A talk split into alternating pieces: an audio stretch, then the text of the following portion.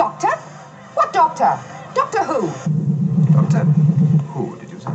Eh? Doctor Who? What are you talking about?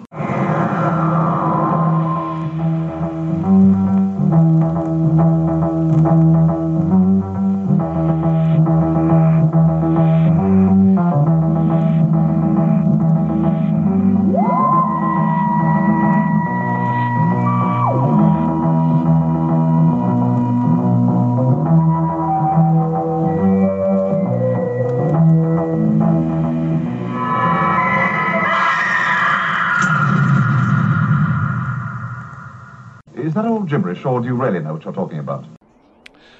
Um, do you remember? Were you old enough to have watched this first time round, Ian? Uh, I remember bits of it. I mean, I mainly remember it from the Five Faces season, but I do remember um, the idea of the miniscope and going through circuitry uh, from the first time round. What, what's really weird as well is I sort of mixed when I was younger. I mixed it up in my mind with um, the Journey Through the Robot Lost in Space episode, Oh, which I must have seen as well. Uh, and and uh, it wasn't until I saw that much much later on that I remembered. Oh, th- this is what I thought this was. And So I must have got mixed up at some point. I, I don't blame you because you know Lost in Space Spaces are deeply unconvincing Yes. inner workings of a mechanical thing as well, hasn't it? Yeah, pro- probably more so. I mean, they, they've bless them. They've they've tried to put a bit of effort into this one, but but there is a, a moment when Jo's saying, "We've been here before," and the doctor says, "They all look the same." It's like, yeah, Yeah. that's that sounds like a Barry Letts line to me to Yeah. cover the fact that they've got one set. Hmm. Um, but yeah, I I mainly remember this from uh, the novelisation because it had a brilliant cover. I love the cover of the original printing. Is that Um, is the original printing the one where you got the plesiosaur Yes, and the ship? Yeah, yeah, Right. and Pertwee's face, uh, Chris Achilleos, Pertwee face. It, it's a lovely Achilleos. Yeah, nothing really to do with the main Oh, gist no, of the no. story at all, was well, it? Well, they yeah they knew what uh, they knew what the kids would want by in the book, didn't they? they they're not going to put a grey politician No. on the front. They probably would now, and it, especially I mean I'm I can't remember what it, it got a re didn't it get a reprint with a weird cover because in the eighties when they started reprinting them all with like Alister Pearson covers and that they, they were so mundane Mm. the the covers were so literal. Um, but I suppose that's the difference between you know someone like Chris Achilleos and, and you know some of the artists they had that were basically copiers when they do you could you could recognise the stock photos Oh boy, yeah. they would copy from. Um, but yeah, this was um, this was one of the Pertwees in the uh, the Five Faces of Doctor Who season. Yeah, I remember that, um, and I rem- I do remember watching this um, on you know first transmission, and I'm pretty darn sure before the Five Faces because that was '81, wasn't it? The Five 81, Faces. yeah. Yeah, I'm sure before that there was another repeat, and I Possibly, yeah. and I can remember uh, watching that. And my binding memory of all three of them is is quite like in the story, but just being very put off by Vorg and Shern, just the visual appearance of Vaughan and Shern. This um, this whole story. I mean, it's it's a tale like a lot of stories, and it's a tale of two halves. Uh, and half of this story is the seventies writ large, isn't it? It's the design is not it's not at all realistic.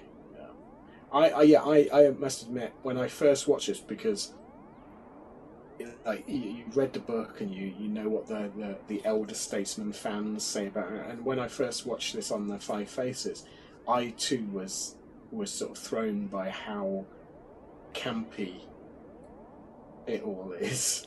Um, I quite enjoy it now for that very Oh, same reason. But yeah. when I was a young, a young sort of idealistic fan that wanted total seriousness and, and gritty stuff, Mm. this this is as far from gritty. It's very funny though, you know, because um, wh- when I did watch it on first transmission, I was 11 when this Yeah. came out, and perfect age, really. perfect age, and at the same time you have the uh, the beginnings of glam rock and everything. So Yeah. everywhere you went, you had outrageous, very very colourful outfits. But it's just something. It's just something about Vaughan. I think it's Vaughan's outfit, which I was just really put off by. It's you're trying too hard to be wild and wacky. All the circles, you know, the clear bowler hat and everything. Well, I mean, I, they're, they're meant to be showmen, aren't they? So you sort of you sort of can go, "Oh, okay, it's uh, it, it it works for that, but yeah, it's especially as like you watch it on DVD and you can see sort of great of the um his outfit is it looks particularly slapped together. Those circles, those those acrylic discs that are just hot glued onto that Yeah, gaudy jacket, you know. But I, I don't like you. I don't mind it now. You know, it's all part of the fun and that. The eleven-year-old me just found it very silly. Yes. Uh, um, but watching it now, Shern, right? Yep. Is this the first instance we ever got of deely boppers? Because they look like deely boppers in her hair, don't they? Um. Yeah. It, it probably would be. When did they come out? well, I deely boppers was an '80s thing, really, wasn't Well, it? yeah, I, I remember. Yeah, I see. I vaguely remember them in the seventies, but you, you're probably right. It's probably late seventies. Uh, du-du-du. so it looks like Deely Boppers came out 1980. Hmm. So yeah, so did this invent the Deely Bopper? yes. what a claim to fame! The other, the other thing that I was thinking watching this this time, I mean, we can talk about Vaughan and, Yeah. and Shun because they're not Yeah. our adversaries, so we can get this out Yeah. of the way uh, right at the beginning. The other thing I was thinking about Shern is, um, you know, those deely boppers in her hair. These these two, I mean, this whole planet is in another galaxy. That's why Yeah. you know nobody's really heard of Tellurians. And you know, Vaughan says, "Oh yeah, the the Ogrons they were slaves to a race I believe were called Daleks." So they haven't even heard of Daleks because it's another galaxy. Do you think Shern, those deely boppers, are not a costume? That's actually you think part of her. Yeah. Um, I suppose it could be. Yeah, we don't ever see him taken out. I mean, yeah, because she is literally the only uh, the only female alien we see. Yep. Um, yeah, perhaps it is. Perhaps she's like an Andorian style. Could be, and Very cheap never takes his bowler hat off, so he could have some No. under there. I do feel sorry for it because it looks incredibly sweaty. I love it. If you watch some of the scenes, the the the uh, bowler hat is quite clear, but as the scene goes Yeah, on, it just yeah. it, it, it, it steams up fills where the guy's doesn't? Yeah. overheating. Bless him. Yeah. This this is yeah. It's interesting is that that these aren't humans, although obviously you know they look fairly human, uh, and yeah, they're far enough away that that the Daleks are sort of almost mythical. They're not. Yep, they're certainly not a threat. They're, they're Not not, the at all, no. all-conquering threat that we have in our galaxy. Um, yeah, and it's. I think this is the first time we get the Tellurian name, isn't it? Yes, this is the very first time. Humanity, But it also means the TARDIS has actually travelled outside our galaxy. Yeah. um, just on a little joint, jo- joint jaunt to Metebelis three. Yeah. Somehow they end up in a completely different galaxy. Well, he did. He did have a lot of trouble, didn't he? He did. to Metebelis three, bless him. Um, Well, he yeah, will do. But this is sort of back then. That that sort of thing would happen, and I think it's only modern Who that has tried to restrict. You know where the TARDIS can't go past this point. The TARDIS can't. I mean, back then it could do anything, couldn't it? Take Yep. you anywhere. Um, you know, lots of plywood planets, but but yeah, I think I, I do. I think it it it needs a lot more thought as to this is this is possibly the most alien, the most far away we've been. Hmm. I think certainly in in the, the stories we've looked at, Yeah. So far, yeah, definitely. a different galaxy. Yeah, it's not even in the same galaxy. No, no. Makes you wonder why they're all speaking English, though, if they are in a completely different galaxy as well. Well, it, they would say it was the TARDIS telepathic Yeah, circuit. yeah. I, I mean, I our usual answer is because everyone speaks English. Yep. Why wouldn't they? Best It's- language in the world. We never thought that when we were little Universe, watching Doctor Who, did you? No. you didn't even question it. No. You know.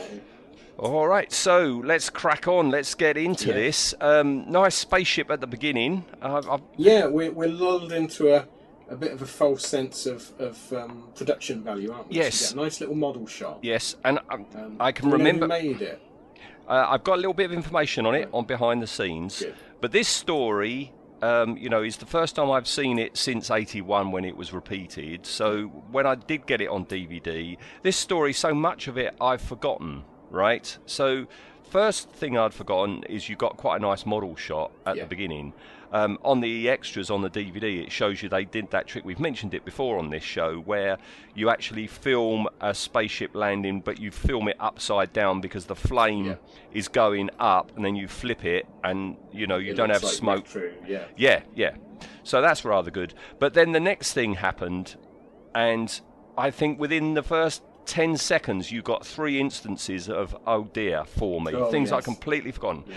So, first of all, you've got these grey bods, The right? Functionaries, yeah. Oh man, they're awful. The masks are terrible. It's like the noses are just flaps. They don't fit the extras. I mean, there's a little. There's a scene later on when they're all stood looking at. I know um, what you're going to say. Undressing, and it- it's like that's the take you're going to go with, guys. Yep, one of the guys actually readjusts his mask. yeah, he's adjusting his mask. You know. Yep. Oh, and they are yeah, awful. They've got visible seam lines up and over. Yeah. They didn't Well, even this- bother getting rid yeah. of them. and weirdly not not the worst makeup effect in this story because we yeah we, we so this is yeah you're right this is this is gasp number one and not in the the way you want the audience to gasp this is oh No. Um, and then yeah uh, our two sort of main characters really they get a lot of screen time uh, We, we've been struggling to remember their names, haven't we? well, yeah, we, we had to we had to look up the three. Well, I, we only introduced for two at the moment, but yeah, the I mean, what planet did they they did name this planet, didn't they? What did they call it? Oh, it's it's it's got a number after it, isn't it? It's a something Yeah. three or something like that. But yeah, so I don't oh know what good lord! these people.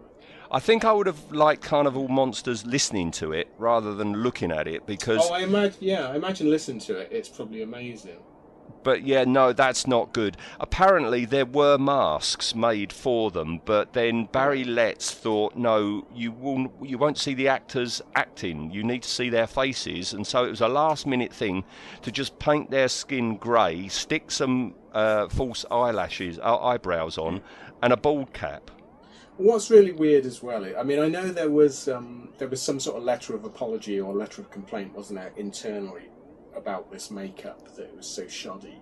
So I don't know. I can't remember whether it's Barry Letts apologise to like the uh, head of serials or whatever, or someone complained. So so they knew it was rubbish. But what I don't understand is looking at it, they could have made it slightly better because they've got they've put false eyelash, uh, false eyebrows on. So that's the ideal place to bring the bald cap down to. Yes. Because you've got something covering it. But no, No, they, they decide to cut it right across the forehead in the most noticeable place. It's very noticeable as well, Yeah. isn't it?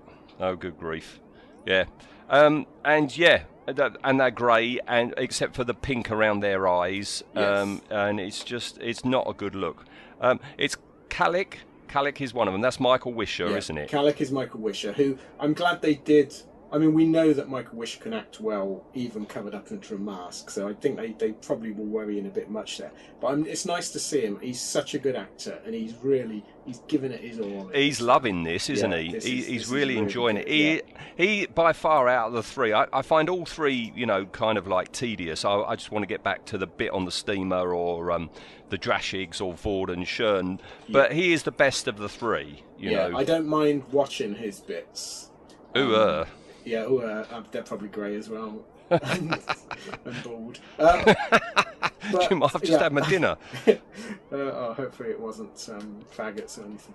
Um, the uh, yeah, he he's really good. He's he's watchable in anything he does, but he's he's really he's not phoning his performance in here. He's really good. Um, the other guy, Orum, um, a tech guy called Terence Lodge. I don't. He's, he's one of those that seems familiar, but I just don't know whether he's familiar because I've seen this so many times now. There's something about his vocal delivery. Yeah. It's something about his facial And his, his broken tooth. I do know it, well. and his That- broken tooth yeah. at the front. Yeah, that's Yeah. quite uh, obvious now, isn't it? In HD. Yeah, and it's and, and I'm sure we I'm sure we've seen him in something else. I mean, he doesn't even on um, Wikipedia. He doesn't even get a link, so he's obviously not that big an actor.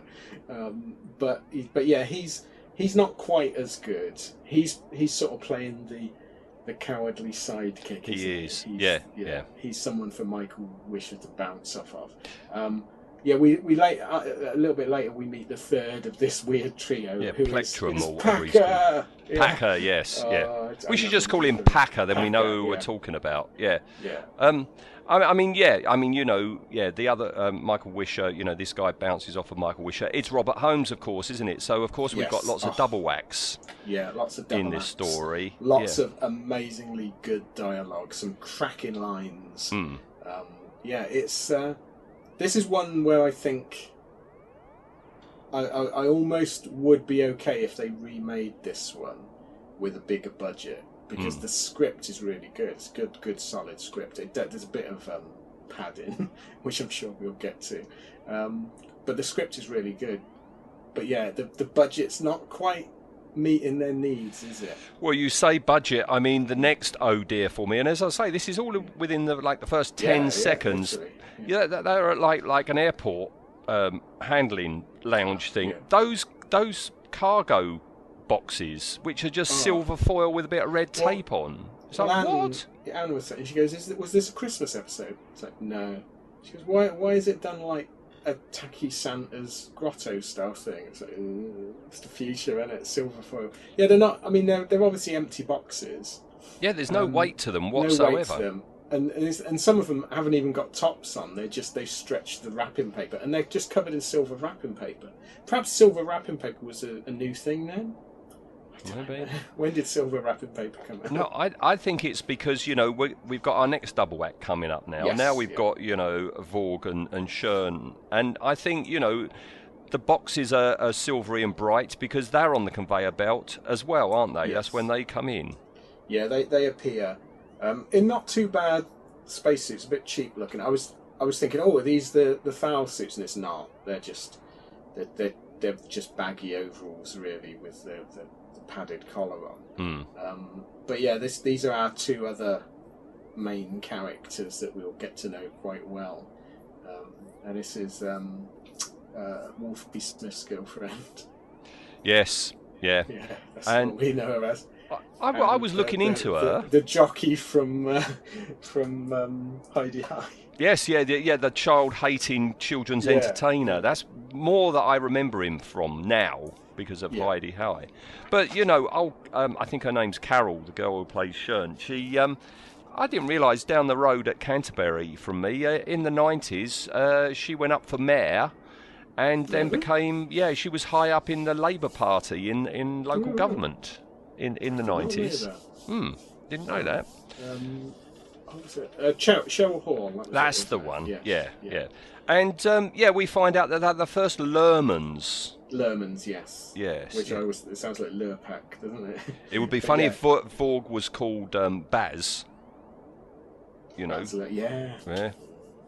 But but and, and again, this is one of those weird things where, because later on they're talking about Tellurians as if it's like, oh, they don't worry, they don't feel pain like that. But they're they're too close, aren't they? It's like you, you they're, they're you. They look exactly like you, but Yes. Talk like you, look like you. yeah. You know, he's got a bowler Yeah. hat on, for goodness sake. You know, you're not that dissimilar from the. Tellurians. Yeah. Yeah, you, it's, it's, it's the pro, it's the same problem with the Androgums, isn't it? It's Yeah. like you can't. Yeah, yeah, that was Robert Holmes as well, wasn't it? It yeah, was. you can't you can't um, make that leap. Like in Planet of the Apes, works brilliantly where the you know the the the chimpanzees are saying, "Oh, they humans don't feel pain because they're different." Yeah. But if the, if the person you're saying doesn't feel pain or you don't understand their motivations is exactly the same Yeah. as you, That, yes. Yeah, That, it's like, that's mm. harder to believe, isn't it? It is, yeah. Yeah. Um, meanwhile, we've got our other plot going on. That's Plot when the TARDIS has arrived aboard this steamer. And the uh, the production values leap. Of course they do. Leap. Good old BBC. this is where Yeah. the money went, Yep, isn't it? You know, exactly. Yeah, they must have recreated, you know, the rooms on board this ship from scratch. yeah. I imagine so. Because a bit. I mean, all the set dressing would be obviously stock stuff, but yeah, they they the BBC are so good at period sets and the, in this period in, in this sort of the early seventies, and so terrible at futuristic. Hmm. Um, to the point where you sort of you wonder why they bothered trying to do the futuristic stuff. It Um, is very weird. This yeah. watching it again, you know, this story is very weird because you know all the while you're on the ship, it's very high, you know, uh, production values. Yes. Yeah. Whenever you're on this other planet, it's not. It's- no, and it's it's it's appalling. I mean, you know, um, some some of the ship scenes are filmed on a real ship, but the Yeah. ones that are in internal or in the BBC, and it looks real. But when you like one of the last scenes you ever see in this story is when um, you know you've got a, like a barrel, okay, and the barrel is clearly a bit of cardboard, Yeah. you know, just cut to to size for the lid, and it's like nowhere near the quality of what we had on board the ship. No, it, it it feels like, like you said, that either they've they've got to the studio or they've you know they've they've got to the bit they've done all their all their location filming and and studio stuff on the boat, and then they said, right, okay, let's do the futurist stuff. Right, what budget we got left? And the production designer's gone, what?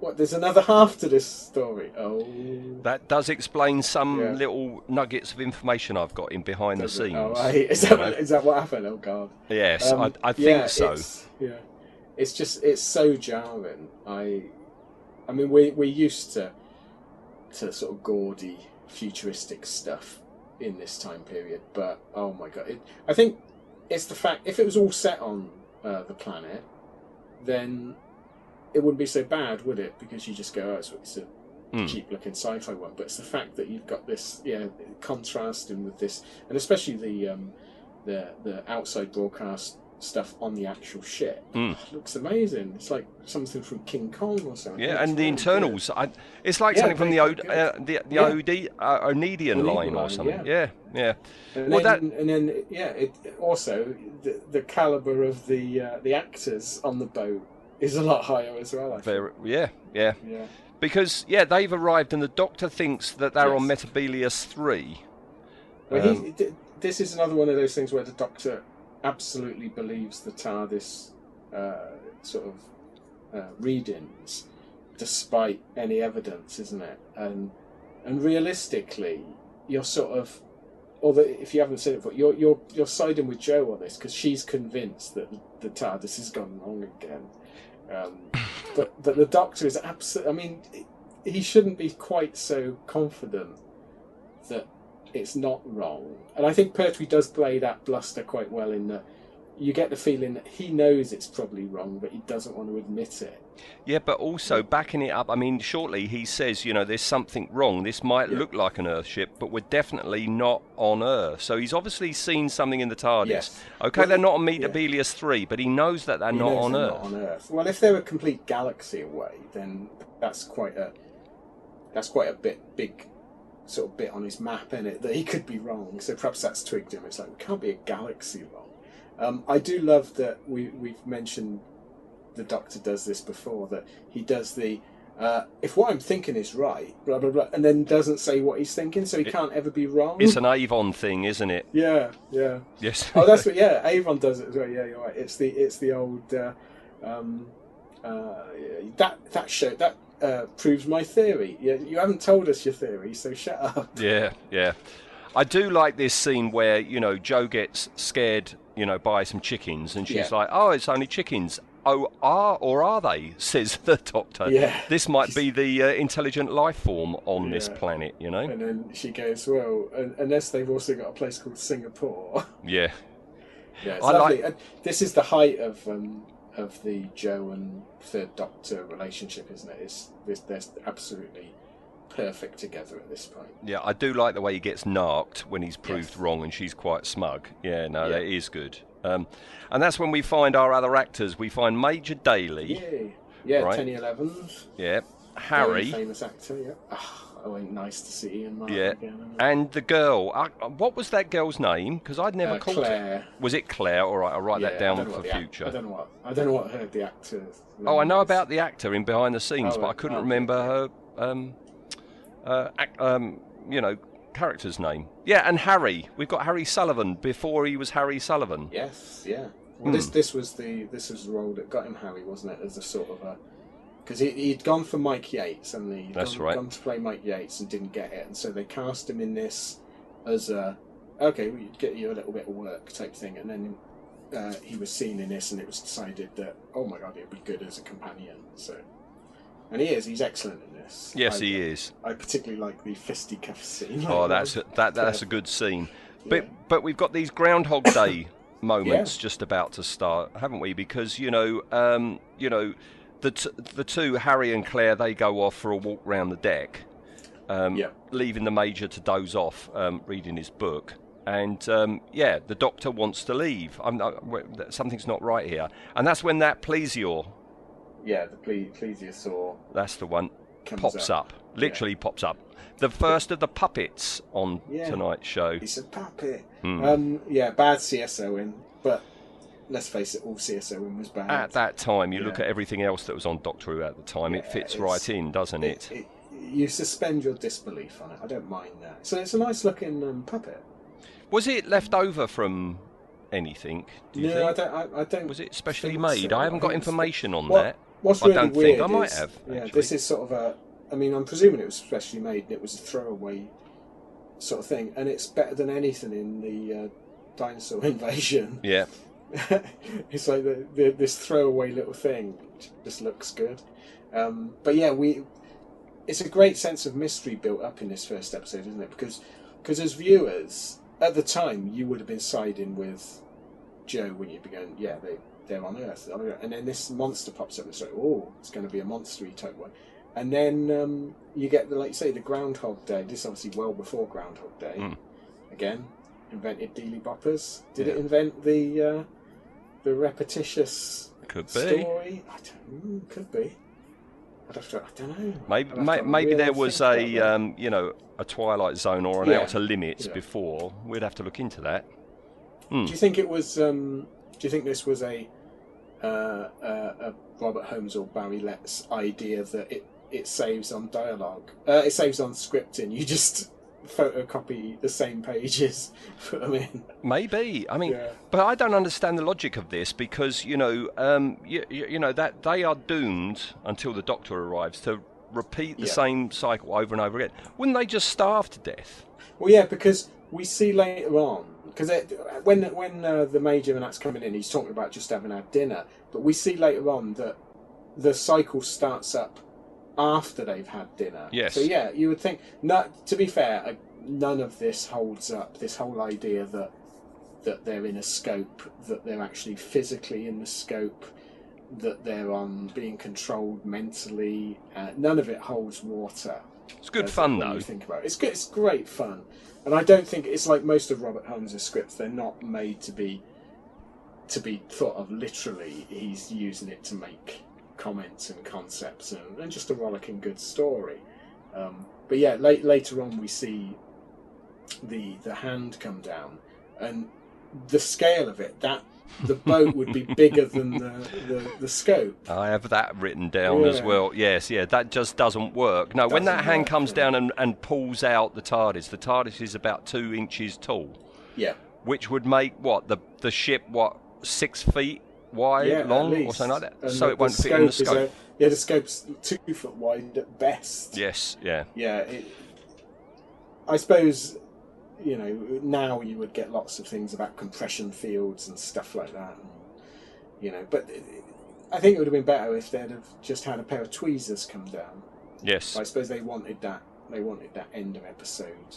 Yeah. Like, Plus, what is that they haven't got much money either, but they have got this little wooden TARDIS model. Not a very good model of the. No, though, it's not. it? It's not. I don't know if that was made specially for this. I don't. I don't know. I mean, I, I almost think they would have been better off just going and getting a dinky one. Yes, the police box and, and using that because it's we see the model several times in great detail and it's like oh No, it's, it's not good. It's not good. Well, Andrews reckons they're stowaways because they've never Yes. been seen before. Um, and, and, you know, off they go. The doctor notices this metal plate yeah on the floor, but Andrews can't see it. yeah and again nice little nice little subtle scene where where he, he just can't see it and it, you- as a viewer you're sort of what the hell's going on you just don't Mhm. know at this point yeah ni- ni- nicely done all this stuff on the boat Yeah, and that's when the doctor starts working it things out. Yeah. He, he begins to understand that he knows it's the Bernice Yeah, well, they lock him. They lock him in the major's cabin. hmm Um, one one thing, I don't know whether I just misheard. So at the when they when they first uh, sort of uh, working out where they are, um, Jo says uh, almost forty years, and they mention nineteen thirty nine or thirty six. Um, and then later on on the calendar, it's twenty six, which Yeah. would wouldn't be forty years. No. unless we're meant to be 60. So I think the date changes, doesn't it? I was going to go back and rewatch it, but I didn't get a chance. No. Well, it's it's definitely 26. This is where the Bernice vanished. Yeah. It was like the Marie Celeste, um, but in the Yes, Indian it's a- Ocean. A famous ship that disappeared, which is uh, it sort of works quite well because um, Jo's never heard of this mystery, but the Doctor has, and later on, of course, the ship gets put back into time. Yes.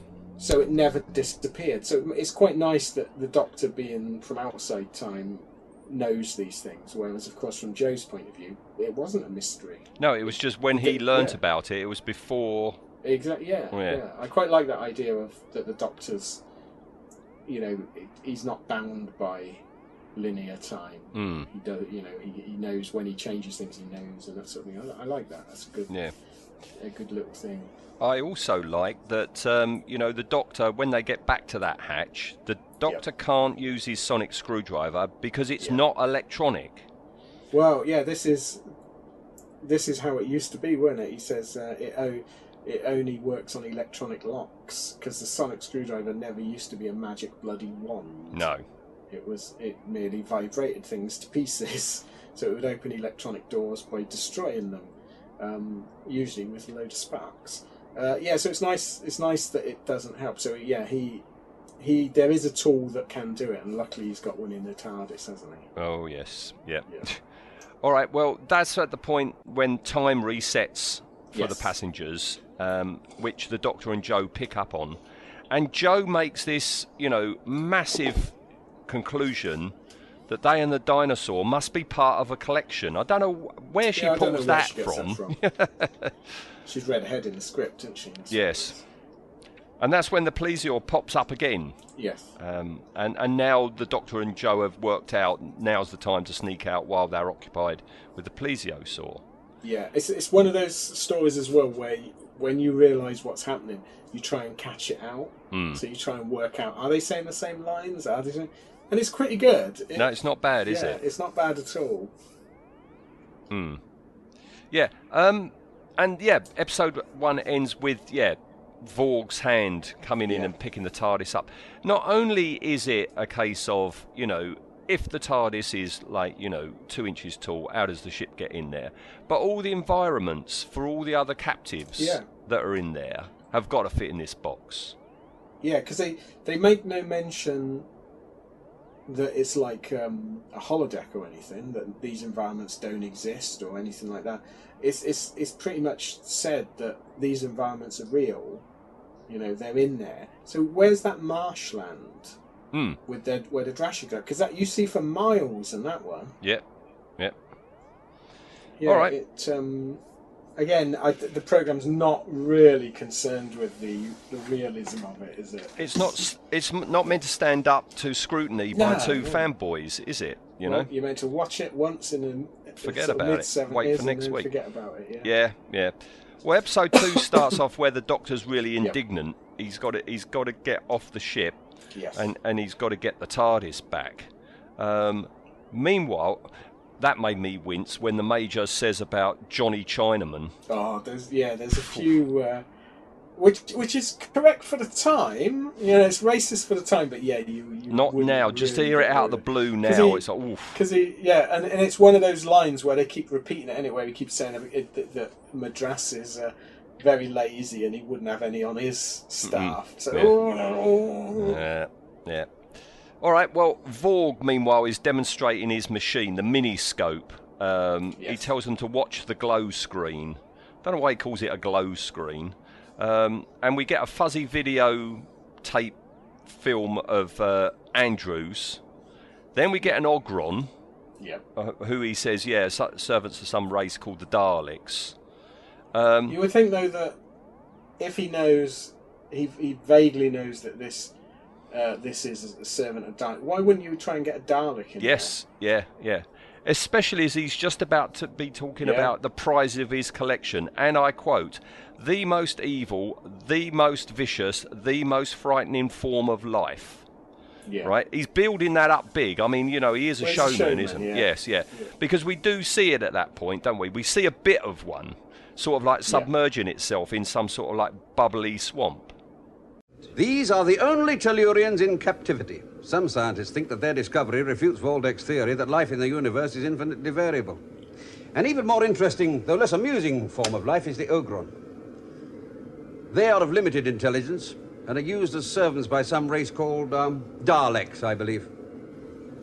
We will shortly be seeing the prize of my collection the Drashigs. Drashings. They are without doubt the most evil, the most vicious, and undoubtedly the most frightening form of life in the whole of the universe. It, it doesn't make the most impressive of show-ins on his screen. I mean, it, it worries me that he's making a living showing people this quite ratty, out of focus, Yeah. warped picture. it's the, the audience must be pretty sort of um, sort of uh, unimpressed when they're watching this, it? I wonder. I wonder if it's seen as a as a, a rip off. Yeah. Yeah. Because, yeah. All right. Uh, well, the Plesior on the ship, um, you know, back at the ship, the Plesior attacks again. Um, and, um, you know, that it is Groundhog Day because now they meet the Major again. They know what Yes. the Major's going to say. They are adapting their, you know, replies to what he's going to say because they know what he's going to say. I, I love Pertwee on this, where he's uh, he, he's trying to speak 1920s lingo to him. It's like Mm. 99 skidoo. Yes, that's a good line. Brilliant. I love him. Um, and apparently, I don't know how he does it, but Vorg. Later on, we find out that Vorg won the miniscope, but he doesn't know how to work it. But apparently, at this point, he knows that he can control the emotions of the Yeah. Tellurians. Yeah, I. So so it, presumably whoever we won it off of at least gave him a quick demonstration. But weirdly, it's like the control panel's only got about four knobs on it, Hmm. and one of them is to aggravate the Tellurians. Hmm. It's. I mean, I, I, I, I would love to have seen the act. You know, because presumably he turns up at somewhere with this miniscope. Um, you know, uh, Shirna does a little dance, shows a bit of leg, gets the crowd going, and then he wheels out this little scope and says, "You know, look, what, watch this blurry picture of a Cyberman head, and then watch these these um, 1930s aliens punch each other, Yes. turn up the aggro." There's not much of a, a show, not. is it? It's not a thrill fest, is it? No. No, no. But I do like this bit, you know, the boxing match, you know, Oh, I Queensberry it, yeah. rules, up go the fists, you know, all like I this. love this style of boxing. I Oh. it's, it's it's so. You never see it on a. Saturday night out, and when the fight breaks out down the pub, Yeah. it's never like this, is it? Uh, Yeah. it, it, it, there's a, a lovely scene in one of the Jeremy Brett um, Sherlock Holmes. Uh, I think it's the Solitary Cyclist, where he gets into a boxing match and like he's doing all these moves with the old, you know, sort of moving the fists about like Jon Pertwee's did. It's I love it. It's like, did, I mean, you watch old like. You see old stills and that of boxers, and they would be in that pose, wouldn't they? Yes, yeah, yeah, yeah. Weird, weird thing. It is very charming, Yeah. you know. It I is do. very charming, and, and you suddenly realise just how high up uh, Jon Pertwee's waistline is. God, blimey. old man pants. on. Blimey, blimey. I, I love it though. I, I've never ever seen a boxing match since where you get a few heights into Yeah, it while he's boxing.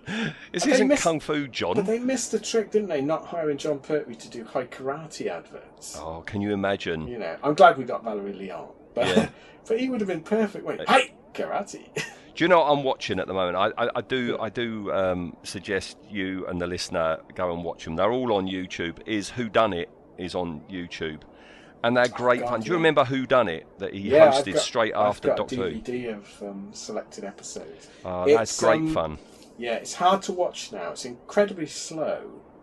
Um, and I was watching one. I, I think it was the first one Pertwee was in, and um, one of the guests on the thing is puffing away on a cigarette. That's Jimmy Jewel. Yes, I, Yeah. I, I watched that one. Yeah, yeah, yeah. The, Jeez. yeah, yeah. The contestants, uh, the, Yeah. the the celebrities are smoking. Yeah, just in the studio. Wow, you couldn't you couldn't wait, mate. It is good fun. It is very good fun. All right, back on track. We have this boxing match, which uh, you know they run off um, Yeah. and to try and get the hatch open, and they're going to get shot. They're actually going to be killed. Andrews is going to shoot them, um, but that's when Vorg turns them back to normal, and it's like, oh, it's time for dinner, is it? And off they go. Yeah, I I don't quite understand that because he turns up the agrometer or whatever he calls it, agrometer, uh, and they start just getting angry. But as part of it, so why when he turns it off, why did they not just become friend again? Why do they wander off? Why are they so, so no longer concerned or Hmm. worried? Yeah, it, I mean it it works for the program, but it's, why why would they wander off as if they can't see Yeah, it's doctor at that point? it's a bit odd. Yeah. Um, so yeah, they get the hatch open, don't they? Yeah, and well, uh, they, they get the toffee hammer, don't they? Yes. looks like a toffee hammer with it's a magnetic seal. something, something like like that. that, Yeah. yeah. something like that. And yeah, they, they, they go through the hatch, and it, it's not exactly the technology you're expecting to see, is No. it? No, and again, it's um, I mean, it's alien, so Mm. I'm okay with that because I, I, you would you would think naturally that they would have just blown up photos of circuitry, wouldn't you, and just use that. But they, it's fair decent. They try and make it look alien, but it's not the most impressive set. It doesn't help as well, and we keep saying this. It sounds like plywood. Yes. ADR it. Yeah, they I need mean? to ADR it. Yeah, definitely. Um, the, I mean, the doctor says, you know, it's like walking around inside a wristwatch. Yes, it's not Uh, really, is it? He Not must have a really. weird no, no. Also, I don't understand how he recognises some of the technology that's in Yeah. there, but he's he's he's tiny, but he recognises all the technology in there. Well, I think he's um, he's he's just pulling a fast one there, and he's trying to impress Jo. I don't think he recognises it at all. He's just making it up. Yeah. Um, because yeah, it, it, can you imagine if if like you were shrunk down and popped onto a computer circuit board? You're not going to recognise anything. No, but the doctor does. He Yeah, he, he recognises an awful lot of it. Um, Yeah. Meanwhile, outside the scope, um, you know, Packer and the others, you know, uh, uh, yeah, they've decided the scope is going to be destroyed because there's Yes. unlicensed creatures. Well, we, we've inside got it. yeah, we've we've got um, sort of a, a play. I mean, it's quite weirdly very prescient and, and back to being relevant for for this time period we're in and this last week or so. Is that that it's sort of a a play on we we don't want Johnny Foreigner over here. Yeah, Um, we want to isolate. We don't want to be in any sort of union that lets foreign people over. Um, it's it's Brexit in the seventies, basically. yeah, yeah. Um, and yeah, so they they decide that um, they they want to get because it's a bit confusing, but President Zlerg or whatever his name is has decided that for the benefit of the planet and the economy, they need to open up. Mhm. And these are the first alien visitors. Yep. And our trio of, of, of grey slapheads want to make this an absolute failure, don't they? They want this so that President Scroob, whatever his name is, says no more. That's it. So yeah, they they they, they land on the thing that there's there's actual creatures inside this scope, and that breaks some sort of import law. Mm. But it all seems so petty, doesn't it, on what they're doing? Well, this is the part of the story that I, I'm just very bored by. It's not interesting. They- all, all these machinations, you know, that Kalik yeah, as, as and kid, or yeah. whatever he's called, um, Yeah. you know, are, are doing. It's just, it, it is padding. There is a reason for it. I'll, I'll, I'll tell you Yeah. about that later. Oh, But I'm just not interested by it. No, I um, now I can enjoy it now because because you're getting the, the different layers of the script, and you can enjoy Michael Wisher's performance. You can enjoy um, uh, Leslie Dwyer's performance and that. But yeah, as as a, a kid, I remember not not enjoying. it. I say a kid. What what, what age No. were we in? In eighty one, I would have been twelve. But yeah, kid. Um, You don't want Yeah, to know about not- political stuff, no, do you? No, of course you don't know. And I, I, earlier on, because um, Vorg earlier on said when they're saying about the scope, and he goes, "It's just for amusement, nothing political," and you think, "Oh, okay, yeah," and then this the entire program bogs down in these politics. Yeah, no, it's not interesting. But they've got. Is it called the Eradicator? They've got Eradicator, that's it, Yeah, they've yeah, got this gun and they shoot cheap, at it. cheap-looking gun. Yes, yeah, and yeah, they shoot at it, and they think that all the creatures have been killed. They don't bother checking, but uh, they wander off, and that's when Vorg checks, and no, they are still alive, and that's where we see a Cyberman. yeah. Um, the only time in Jon Pertwee's run that you yeah, actually have a yeah, cy- the only- Cyberman in it. time. Did you notice his back plate at the back of his helmet was Yeah, hanging it's open? hanging. Well, It was a bit shoddy. he's in front of some sort of CSO background, and he and he's they've obviously just gone to the the cupboard and gone, oh, we've got a cyber helmet, just shove it on some extra. Um, but yeah, I, I perhaps it was the Eradicator blew his helmet off, Yeah, might blew be. back, back, back plate off. Um, yeah, so they're very confident in this Eradicator, despite the fact that up until today they've never met any aliens. They've True. no idea what the scope is. Um, and it, it fails miserably. It doesn't really do anything, does it? No. Knocks out knocks out the Doctor and Jo for a couple of minutes. And that's about and it it. supposedly gets hot, doesn't it? They keep making mention that how they passed out because of the heat, but they don't really show show anything that suggests heat. No. Yeah, they you know they didn't even throw a bucket of water on Jon Pertwee. They've been sweating. Well, shortly after that's when that's when Orum or whatever his name is. Yes. That's when he finds the TARDIS um, Yeah. inside it, and that's when the TARDIS starts to grow. It's taken out because it's outside the scope's compression field. yes, I love I love it that he's got the little one, and then it cuts to the others, and then cuts back, and he's got a slightly bigger one on his hand, and he rushes to put it down. It's like okay, you did your best there. Yeah, yeah, It's, it's quite good, quite well done. yeah. But Vorg is stressed out because he thinks Yes. the Tellurians might get out. Yeah, he, he, he thinks his his uh, his little uh, carnival of monsters will be they'll escape. Yeah. Well, I don't know whether he's worried because he's going to lose his livelihood, or whether he's worried that are they likely to want to do him in, once they realise they're in this? Are they likely to want to do him in? Well, at the moment, I mean, yeah, the Doctor and Jo are trying to find a way out, but they find their way through a door, and they find themselves in a cave. And when they What? come out the cave, What do you think that door is? I don't know. Is it? What In, use does it?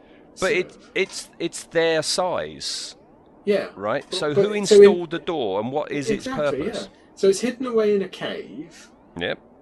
what what what are they bringing in and out there, and who? Because the only reason it's handy is because the Doctor and Out shrunk. Yes. So for Vorg and Shirna and anyone else using the scope, this is it's almost like a screw hole. It would have made more sense actually if if it had been a giant screw head and the Doctor unscrews it and then crawls through that. Yeah, but no, it's clearly a door. Presumably door, there yeah, are other hinged. doors. yeah, so you, Yeah. you you could open another door and end up on that Clanger's moon that the Ogron Yeah. was on, Yeah, you could could well or do. go and see a Cyberman.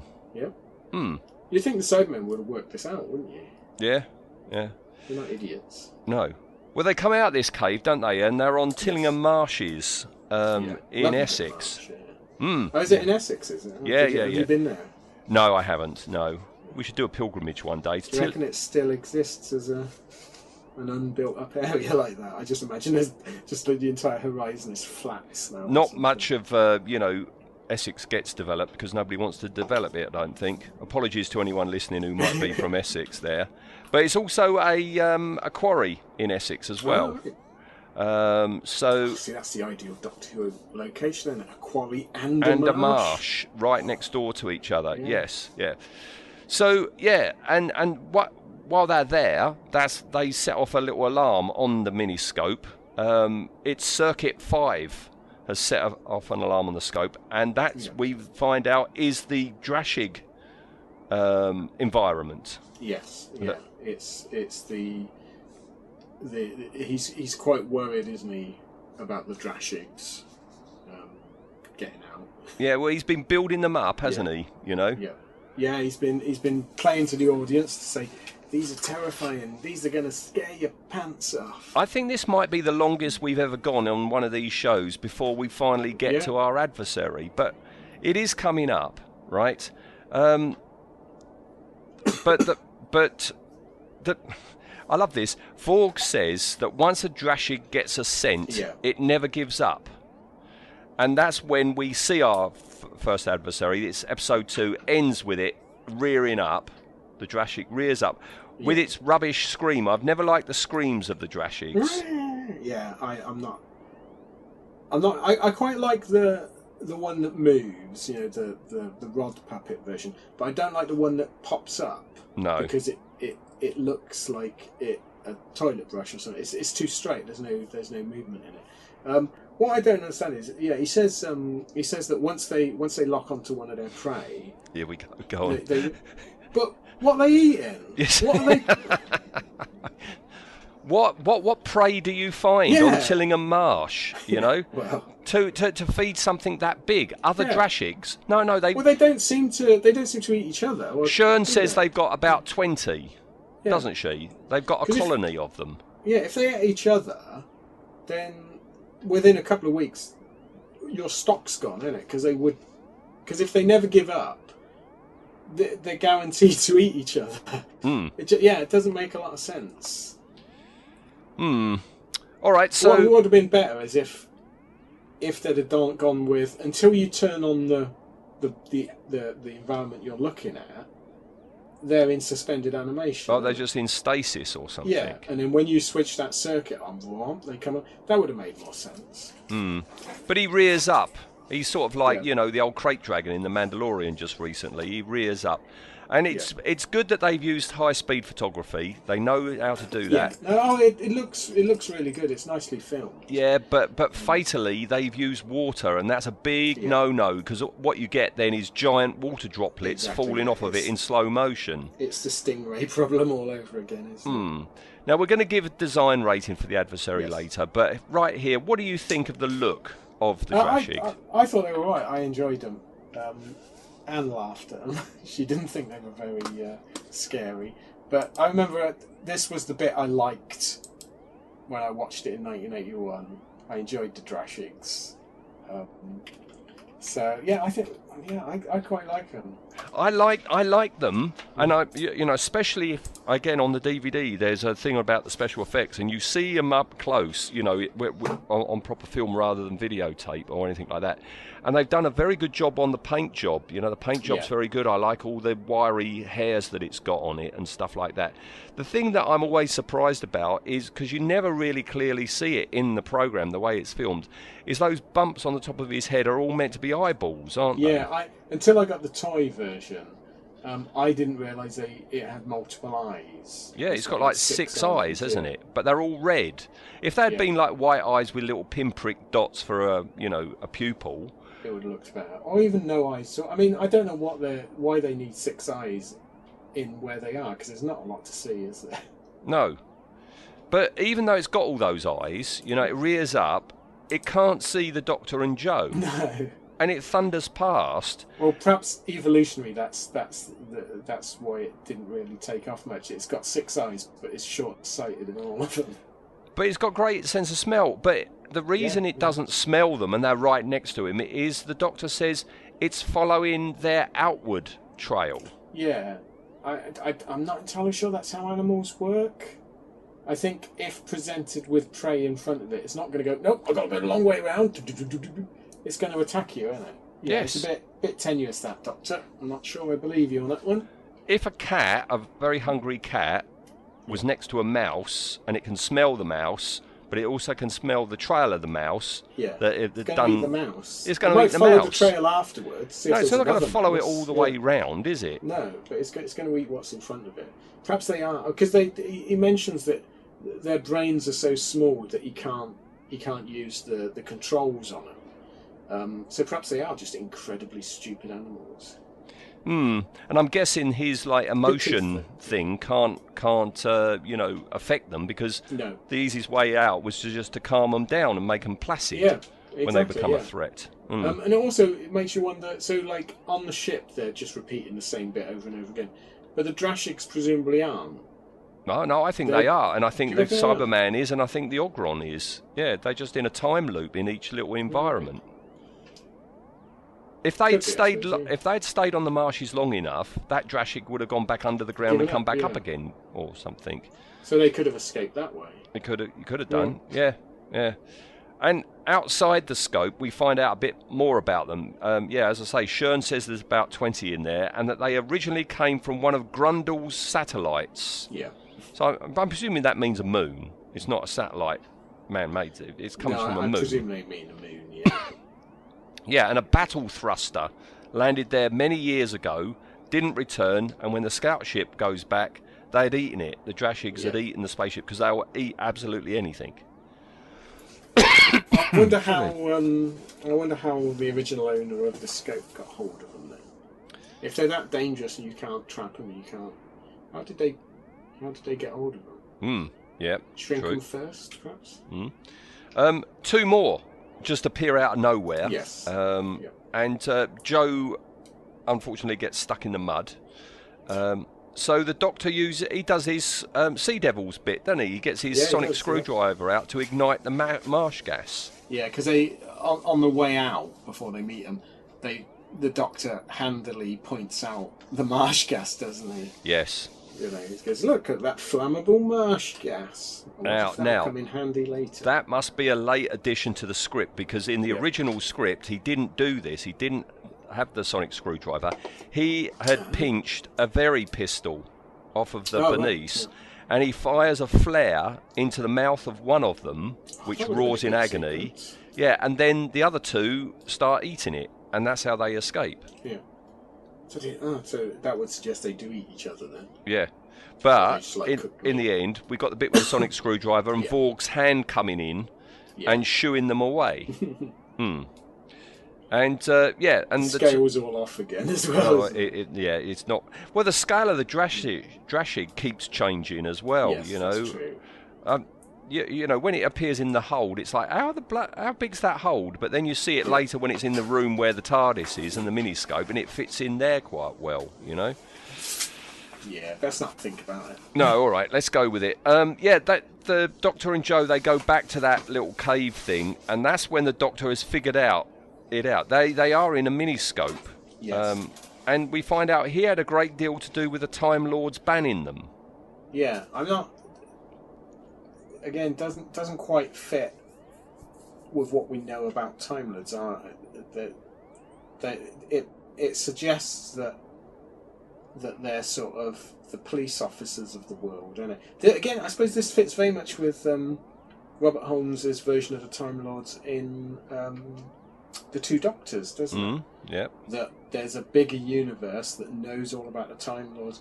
Cause I, I just imagine like the Doctor trying to get a petition going because it would have been presumably Hartnell trying to get a petition going to you know to ban the use of miniscopes. Mm. With him with a placard outside of the uh, the halls of Rassilon. Mm.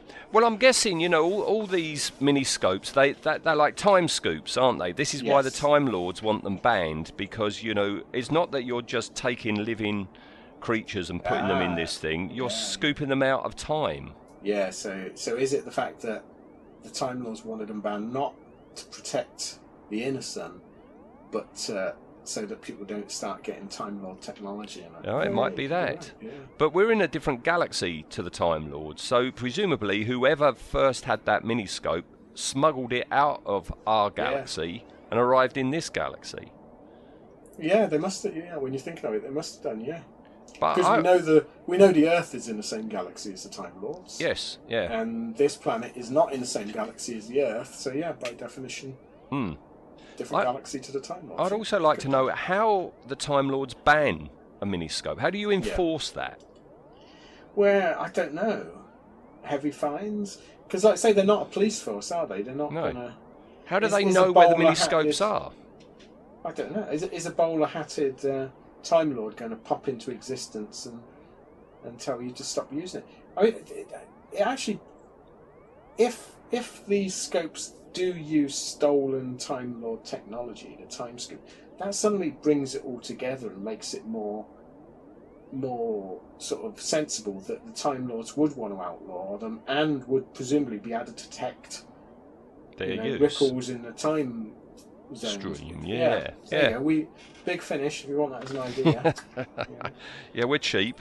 Yeah. Yeah, very cheap. Yeah, yeah, yeah. Um, so the Drashigs chase them into the inner workings. The Yes. Drashigs are now in the inner workings, and Not that's that something. big in here, are they? No, no, they're not. And Shirna's realised this. She's worked out what's going on. She's she's far more intelligent than Vorg. Much more intelligent, yes. Yes.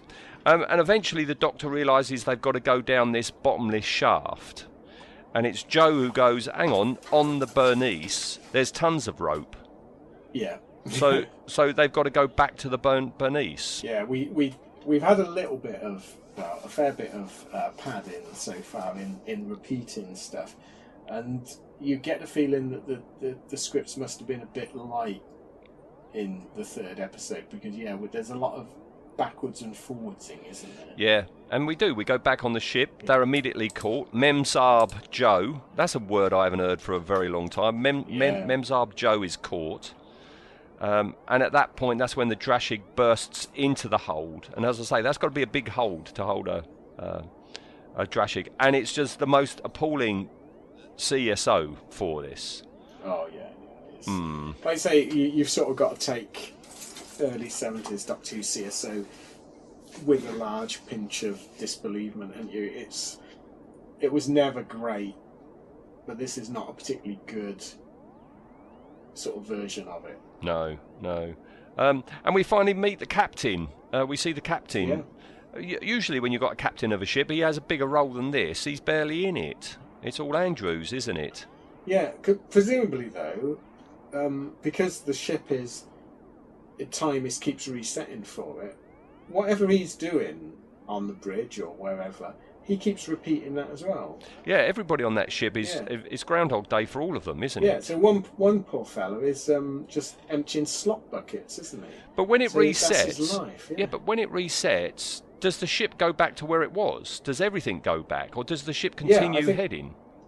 No, I think it must go back. I think time literally must reset because the doctor says about oh it's daylight again or whatever. Oh yes, of So, course he does. so the whole world must reset. I don't think they. I don't think they're linearly going forwards, repeating. I think they've only experienced this once, Yes, and it resets. right. All right. Well, the the Drashig bursts out of the hold, um, but is shot by the Major. I mean, for such fearsome, evil creatures, they die pretty quickly, don't Yeah. they, and easily. Yeah, you wouldn't. You wouldn't think a very small lump of lead hitting that creature would do much. No, no. Lucky shot. perhaps? Maybe. Um, meanwhile, the doctors climb to the bottom of that shaft. And uh, I like this Claire girl. She's starting to realise there's something wrong, you Yes. know. Um, she. Yeah, the, the ladies in this, Jo, Claire, and um, Shern. Shirna, they're they're by far the most intelligent people in this program. Yes, yeah. And I like it. I like the way she's starting to realise there's something wrong. This is all deja vu. It's, you know, it's a bit of a Matrix moment starting to happen, Yeah. isn't it? Yeah. And, uh, yeah, episode three ends with the Doctor coming out at a completely different scale to the TARDIS when the TARDIS came out. Yeah, the, the scale. I mean, it, it's an absolute nightmare. The scale in this entire Yeah, episode. Yeah. It?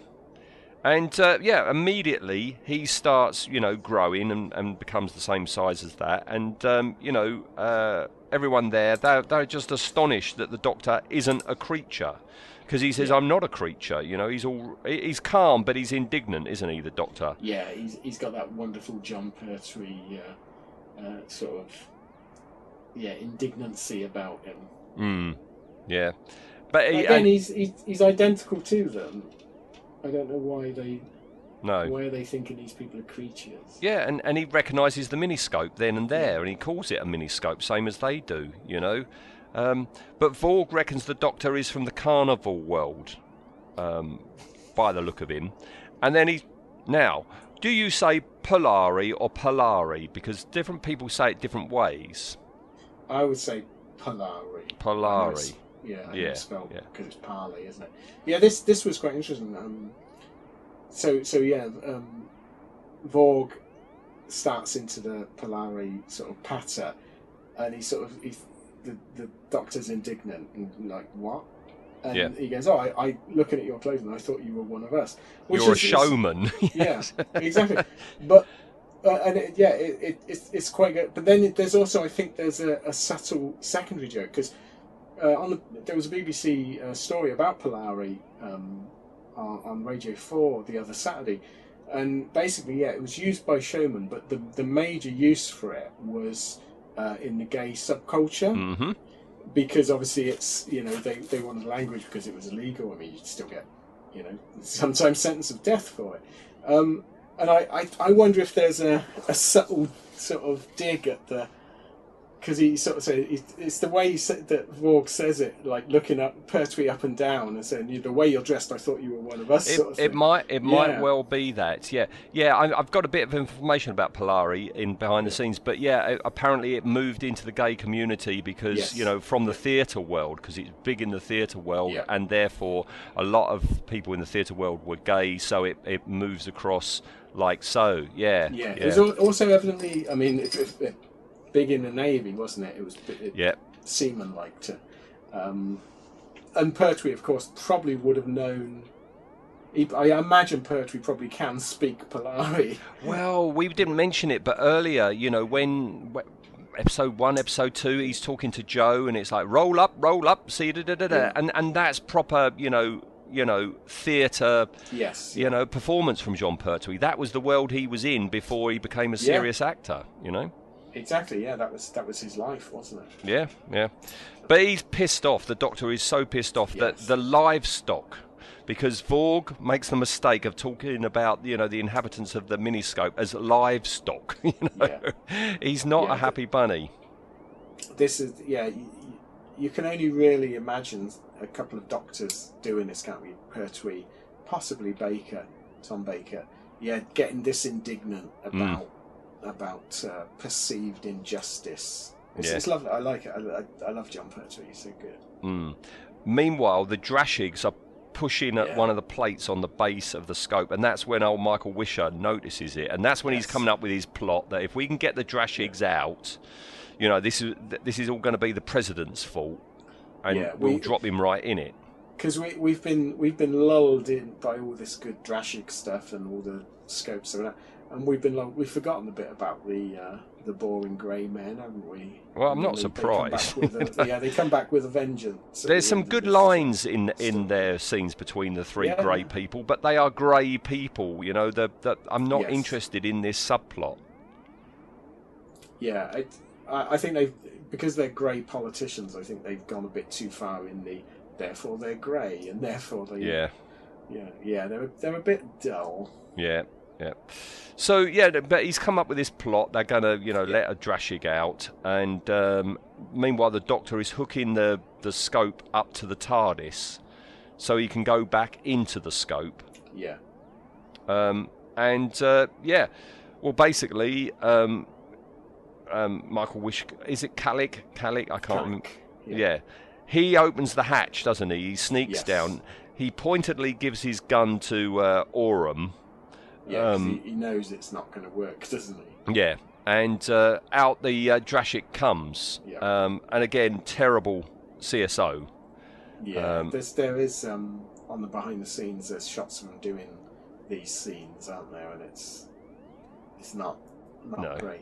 Of course, the um, all the CSO work in the studio was done.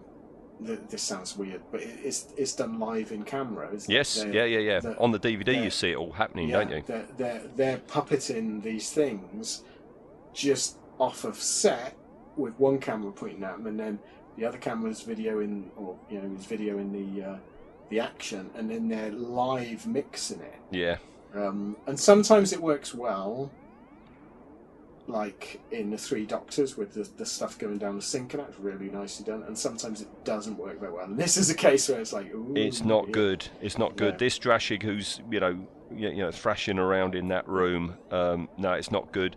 He gets shot and immediately killed. Yet again, one Yeah. shot from Vorg. Um, They are considering they're the most dangerous predator in uh, known galaxies. They're useless, aren't they? It's not exactly the alien on the Nostromo, No, is no. it? You know, It would have been it would have been the same if You know when Dallas goes into the air ducts, when the alien go does his uh, hug motion, Yeah. Dallas just punches him in the face and kills him. Yeah, the it wouldn't have been the same Yeah, film. no, it? not at all. We also we don't see it's edited very uh, strangely, Yeah. but you don't see that Michael Wisher dies at that point. He's actually killed by a Drashig. Yeah, I seem to. I, I think on the making of they men, don't they mention that episode four was a complete car crash. hmm Um, either when they're filming it or there- there's something went wrong with it, isn't it? I can't remember. Well, they, they they they did Yeah. puppeteer a Drashig with a little mini Michael Wisher Yes, in his right, mouth, yeah. but Barry Letts wasn't happy with that, so uh, so they cut that out. So it's it's not clear that that's the end of him. No. Um, and did I say the second one comes out and he's immediately shot as well? Yeah. So you know your big threats have got rid of really quite quickly, um, and that's But when I mean, the good news is the uh, the functionaries have got meat on the menu for a couple of yeah, weeks now. there is that. Yeah, um, Vorg pulls that other uh, motorbike, you know, hand grip. Um, Yes. Phase two, so all the inhabitants return to where they come from. They go back to their own time zones. Which again, if we posit that this is actually a Time Lord time scoop, like you know from the Death Zone, been stolen, that makes sense. But if it's not, by God, that's an overly developed bit of kit. It certainly is. What, what's you know ostensibly a, a what the Butler saw machine. Yeah, but the Doctor and Jo, they they're not sent back anywhere. They come No. out for some reason. They just re-emerge, don't they? Yeah, they yeah they're not. I, again, I suppose it's because the Doctor and the TARDIS are uh, uh, outside time, aren't they? Yeah, I guess so. suppose. Yeah, and yeah, we go back to the ship, and you know, time has moved on. It, it's all Yeah. started again. The Major finally No. finishes his book and he goes to bed. Yeah, they don't remember any of it. So, No. had the Doctor and Jo been sent back, would they have remembered any of it? No. I don't know. Again, we mustn't think about this too No, much. But I do like how that Claire girl, you know, she it finishes her with half remembering it, doesn't Yeah. she? Yeah. Um, and then we've got the, you know, we're almost at the end, and you've got, you know, Vorg doing his, you know, uh, the shell game Yeah, uh, um, with um, Packer. still trying to make a buck or two. Yeah. Now, in that 1981 repeat, that whole scene was cut out because when Barry Letts rewatched it prior it to being transmitted, he was so appalled by Packer's bald cap, Oh, how apparent it was, he actually ordered that to be cut out of Yeah, the transmission. Yeah. So that whole scene is gone in, in the 81 repeat. That's weird, isn't it? I suppose you wouldn't have thought someone would have had that power then. I guess. I, I mean we, we keep talking about it about you know by 81 you know TVs were bigger than all Yeah, now in colour true. you know TV reception was a lot better than it was back in 73 and maybe Barry Letts is like well we could have got away with it then I Yeah. don't think we can get away with it now you know Yeah, I didn't. I didn't realise it had been edited. yeah no it was actually edited for a crap effect you know, being a bald cap and not the CSO They Yeah. are. They are awful. Though. They are terrible. That's, I hadn't even thought about that. Why don't don't you have the bald cap come down to the eyebrows? Yes. So would I mean, it's there. It's it's glaringly obvious for you, but they didn't. They just have it halfway. I mean, they, they don't even have it in the hairline, which would have even been slightly better. Yep, shoo, straight across the forehead. I'll tell you something else you could have done, and it would have cost you no money whatsoever. Klingon them up, right? Just, just dapple some Yeah. latex on the bald Yeah. cap before you apply the green paint. So you know it's not really the top of their Yeah, heads. give- They've got some sort of some crest. lumps, yeah. give them some Or- lumps, some Rice. Krispies. It- It's a cheaper one. Give them a hat. yes. Yeah. yeah. Yeah. That's the point. Why didn't they just wear a yeah. hat? Yeah, exactly. Yeah, just wear a hat or a helmet. That would have been better. I don't know. Yeah, no, that they. I mean, yeah, the production design on this story does, Yeah. you, you know, let things down because, as you say, the dialogue's really good. There's some really funny scenes, you know. Hmm. Yeah, the, the, the, the script is really good. It's a good story. Um, I know we've just been ripping it apart, but it's actually it hangs together really well. It's the the dialogue's sparkling. Yeah, this is definitely a, a letdown by the budget Yeah. type. Well, we ripped it apart, but that doesn't mean that we didn't enjoy it. No, no, no. I thoroughly enjoyed it. Hmm. I, I think fa- it, fans quite like this one as well. Don't it? it always gets quite high. Well, listener, if you if you if you're a fan of this, let us know on Facebook. Yeah. You know? Or if you hate it, let us know. Yeah. If you can't stand, you know, um, Yeah. The aliens, um, yeah, let us know. But talking about the Drashig though, um, Drashig then, um, let's do our little um, ratings. Uh, what do you think of the Drashig's design first? Its visual appearance. Uh, I I like it. I think it's a it's a good solid design. Like you say, the eyes are a bit weird, but I never really noticed them. So perhaps perhaps they you know that should knock it down a little bit. But no, I, I quite like it. I'm going to give it a a fairly respectable six and a half. Ooh, I, I gave it seven and a half. Oh, that's tha- a bad. You got to add that one up. Yeah, yeah, yeah. So thank you. I don't, I don't have to get the calculator out for that. So he gets a seven for his design. But how effective was he though? I I think the actual the puppetry in that is quite effective, but the CSO just lets it lets it down anytime they try and do a big monster. But I do like some of the puppetry. I don't like that toilet brush one, you know, that pops up "Ah," Mhm. and just moves his head. But I do like the one that moves like a because it sort of moves like a almost like a caterpillar thing, doesn't it? Or Yes. like a, a cartoon snake. Um, I'm gonna give I'm gonna give it a a six because it is let down by CSO, but not too bad. Okay. Well, yeah. I, I, I, I, I like the puppeteering, and I like the way they went to the trouble of, um, you know, doing high-speed photography Yes, yeah, on it. But yeah, the CSO really, really lets it down. Um, shocking. So so I found that it knocked it down to a four for me. Oh, all right, right. so that's a five. It gets okay. Uh, as uh, for, for for an average is a five, right? So that is a average of a six. Yeah. His adversary That's rating is a six. Let me just slightly above average. I think that's- Yeah. that sums him up really. okay. So he's a six. He, he it's got to be a big um, uh, um, caravan for um, these, hasn't it? Right. Well, it depends, depends whether it's um. Well, I suppose even in the miniscope, it's quite big. Hmm. Because if, if it's if it's the size it is in the miniscope, you could keep it in the caravan sink. couldn't you? Oh, yes. That didn't even occur to me. All right, well, that may. I've, I've lost my piece of paper. Where, oh, where's it gone? That's design. That's. There we are. Uh, oh, there we are. Sorry, I lost all my pieces of paper then. Yes, um, does share a caravan. Whatever size caravan it's got, they've got to share it with, with one other inhabitant. Right? Oh, not a big monster, I hope. No, it's Chesini. Oh.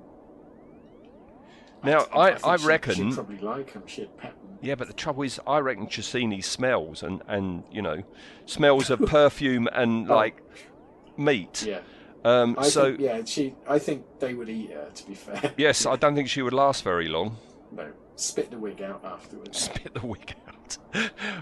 Spit the wig out, and one of uh, and Chesini's wig lands on the head or one of the eyeballs Yeah. of one of the other Drashigs, and it goes round uh, sporting Chesini's wig for the rest of time. that's an image. Yes. Um, so, right, behind the scenes, Right. uh, the working title for. Um, there were two working titles for this story um, Out of the Labyrinth and It was Pe- a. Oh no, into what that TV show? It's the Into pa- pa- Pamela Salem Yeah. thing. Yeah. I used to like that. Yeah, yeah, yeah, yeah. And uh, Peep Show. Peep Show. Well, that's a Well, TV I- show that's as a well. TV show as well now. Nothing to. Peep Show sort of fits, but I, I quite like Carnival of Monsters because it. Um, you're not sure in episode one. You're not sure what the situation is. I think if it had been called Peep Show, although to be fair, in the seventies, a Peep Show would, had a different connotation. Very much so, yes. So perhaps, perhaps that's why they didn't go. I know when I used to go up to London when I was Skyboff Yeah, ah, College oh, and go Soho, round yeah. Soho, yes, that, that it was full of peep shows. Oh, Well, yes. Our the cinema I worked at, our head office was in Soho Square. Yeah, so was ours. Uh, Granada Was? House was yeah. there as Weird how well. they al- you always used to be in that area, didn't Yeah? Um, yeah. And yeah, you used to used to go up there and uh, go and pick up film rolls and that from it. And yeah, you, it was a, it was such a seedy place. It was a terribly now. seedy place. Yeah. A, a, a small aside before we carry on with behind the scenes, but I used to go up there. I used to skive off on Fridays because that was always maths, and I used to go up into Soho because there a lot of the you know the dodgy shops, right, um, with their cliche guy in their rain max inside and everything, right. They all had at the back of the shop old comics and old science fiction paperbacks, right? Oh, because yeah, to get a license to open the the shop, they had to sell books because they would get a license as a bookshop, so they had to sell books. And I don't know how I cottoned on to this, but if you went to the back of these rather seedy shops, there would be boxes of old DC comics and you know Harry Harrison paperbacks. So yeah, I wasn't interested in the stuff on the shelves. I wanted a little box of uh, books at the back. So the sex worker industry benefited you. I did contribute in, in a small way. Yes, I did. yes. That's fair enough. And as when the police raided, that's what you told them you were doing. I'm looking at the comics. And I stuck to that. Yeah. Yes, yeah. All right. So um, this subplot that we don't find very interesting, the, Yes. the, the political one, was a late addition by Robert Holmes, who was asked to add it by Terrance Dicks. Okay. What the hell was it before then? It could Because have been just the ship stuff. Sure. No, he said the bit on that planet. He said if you don't have that, the only threat facing Vorg and Shirna is their penalty for breaking the planet's importation. Oh, okay. So they were Policies. be in it. Yeah, but yeah, the rest of it wasn't. So they, yeah, yeah, yeah, there- there there was nothing interesting how- going on. I wonder how quickly you had to turn that out. Could I don't know. lot.